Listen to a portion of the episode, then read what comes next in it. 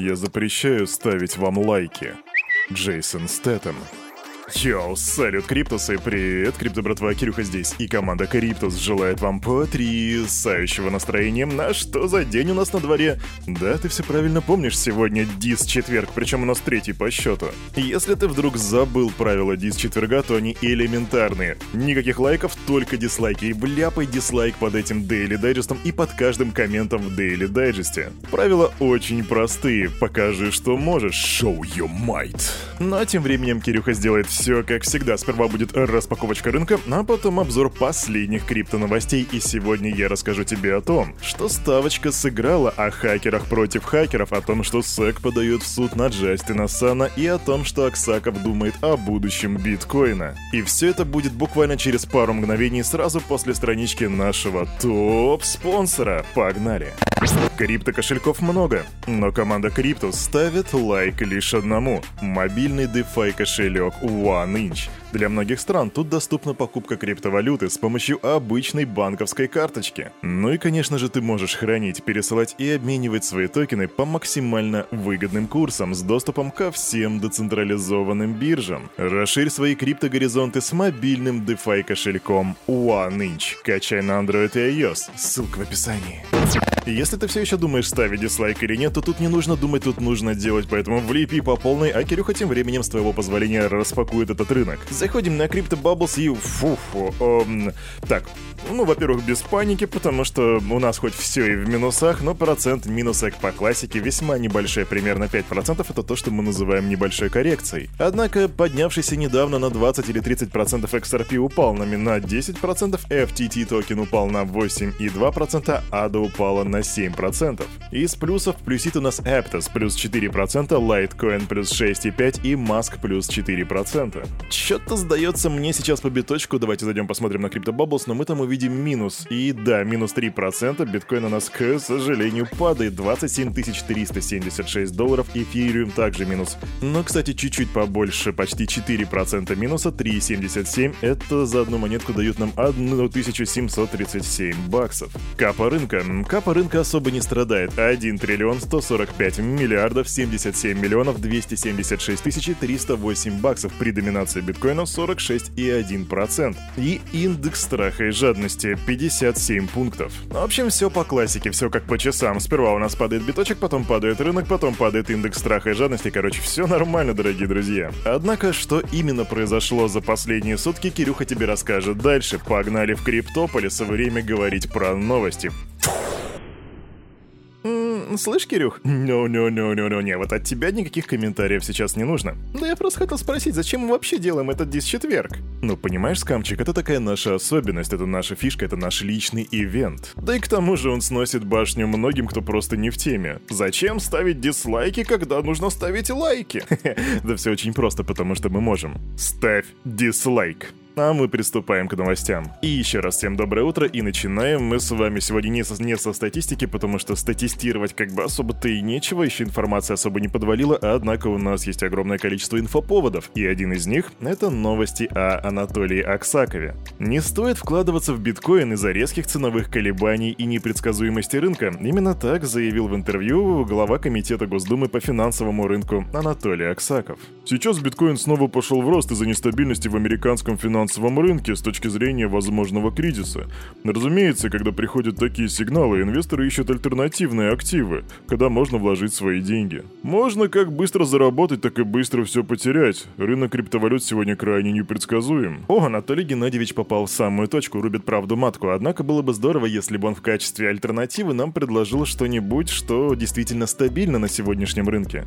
И тут можно было бы пошутить стейблкоины, однако недавний случай с USDC нас уверяет совершенно в обратном. Также, по его словам, уже в текущем году ожидается серьезная активация выпуска цифровых активов, которые будут обеспечены в том числе и природными ресурсами, и потенциалом компании. И тут имеется в виду, видимо, цифровой рубль. Кстати, нам говорили, что цифровой рубль планируют релизить уже 1 апреля, однако было принято решение, что график выхода цифрового рубля перенесут примерно на полмесяца, а то, возможно, и больше. В общем, чиновник в ходе этого разговора заявил, что у биткоина нет будущего, в отличие от российских цифровых финансовых активов. И опять же, разумеется, под ЦФА он подразумевает цифровой рубль, который рубль, кстати, также не является особо стабильной вещью, учитывая то, что совсем недавно мы могли видеть курс доллара по 140 рублей. Что есть стабильность, Анатолий Геннадьевич?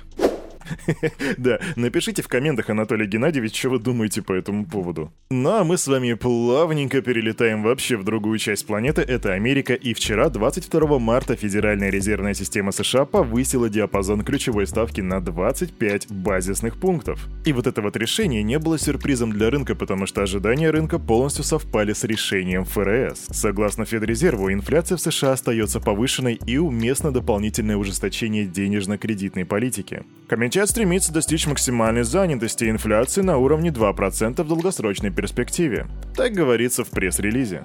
И у тебя, наверное, вопрос, если ты не следил за рынком, а как биточек-то отреагировал на заявление ФРС? Но сперва ростом. Нормальным таким ростом ценник за один биткоин поднимался до 28,8 тысяч долларов, но потом, как видишь, вся крипта рухнула. И тут может быть много теорий, почему так происходит. Моя же теория говорит о том, что вне зависимости от того, какой сигнал дает ФРС, рынок реагирует да как вот кто на что гораст.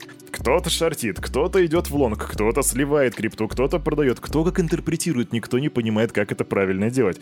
Отсюда вот такие вот непонятные колебания. Это даже не коррекция, это просто Суета. Да, это суета, дорогие друзья. А суетиться не нужно, потому что за суетой не видно сути. А пока не видно сути, можно врубать money printer и печатать fresh dollar.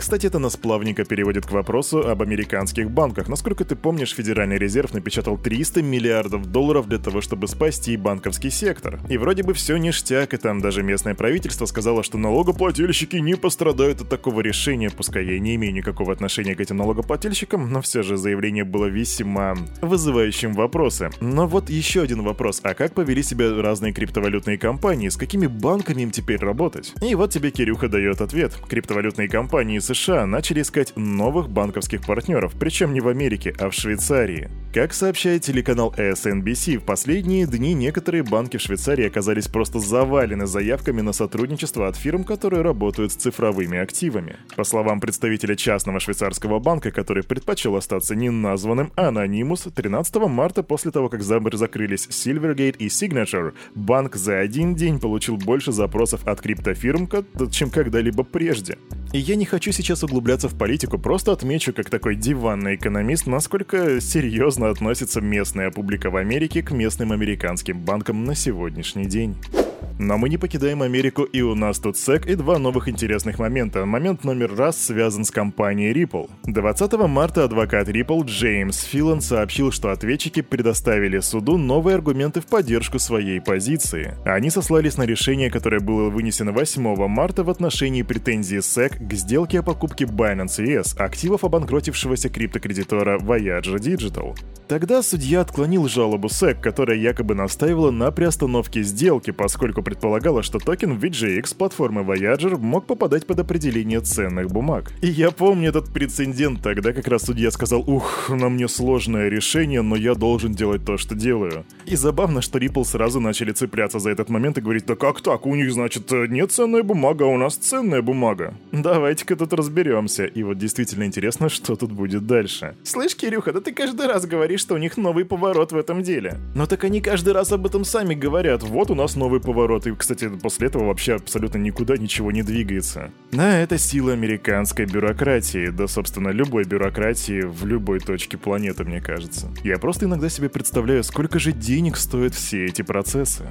Это называется прогрев коммерсантов, особенно учитывая то, что СЭК — это госструктура. Вот знаешь, скамчик, я с тобой согласен. Кстати говоря про прогрев коммерсантов, СЭК также подала в суд на Джастина Сана, Tron Foundation, BitTorrent Foundation и просто BitTorrent. И Джастина сейчас обвиняют в продаже и раздаче, угадай чего? Правильно, незарегистрированных ценных бумаг, а также мошенничестве и манипулировании рынком. И давай-ка посмотрим, как отреагировала монетка Tron на вот эту ситуацию. Учитывая, что новость прилетела совсем совсем недавно, так, минус 6,73%. Угу. Вчера монетка была на 0,68, сегодня была уже сейчас на 0,62, но падала на 0,58. Понятно, понятно. Ну что же, будет интересно за этим наблюдать.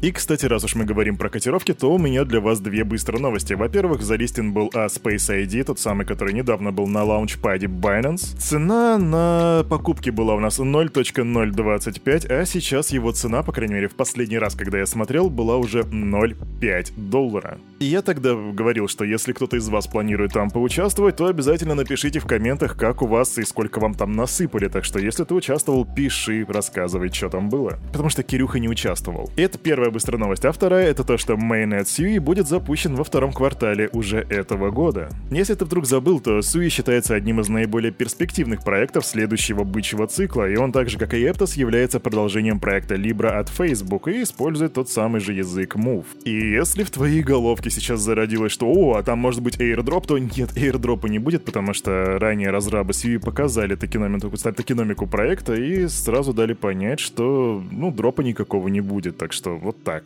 Да, все строго. Однако вот Mainnet мы можем ждать уже во втором квартале этого года. Идем дальше. Хакеры против хакеров.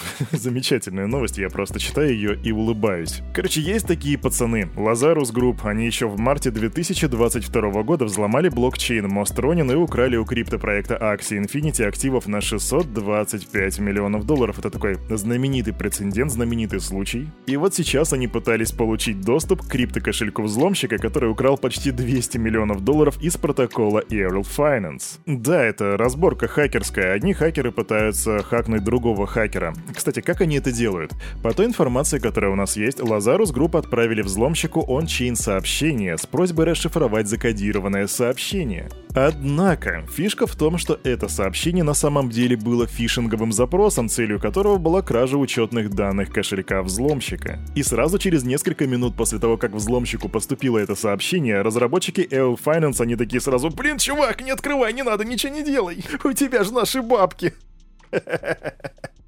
Блин, да, то есть чуваки, которых взломали, написали хакеру, который их взломал, о том, что его пытаются взломать другие хакеры. Это так мило, это такая забота, а, но однако это все-таки логично, потому что если эти бабки утекут в Lazarus Group, которая, судя по всему, является северокорейской хакерской группировкой, то этих бабок никогда, собственно, разрабы больше не увидят. В то время как с тем обычным уже родным хакером можно как-то сторговаться и прийти, скажем так, к консенсусу. Ну а за развитием событий мы будем следить и узнаем, что там будет дальше.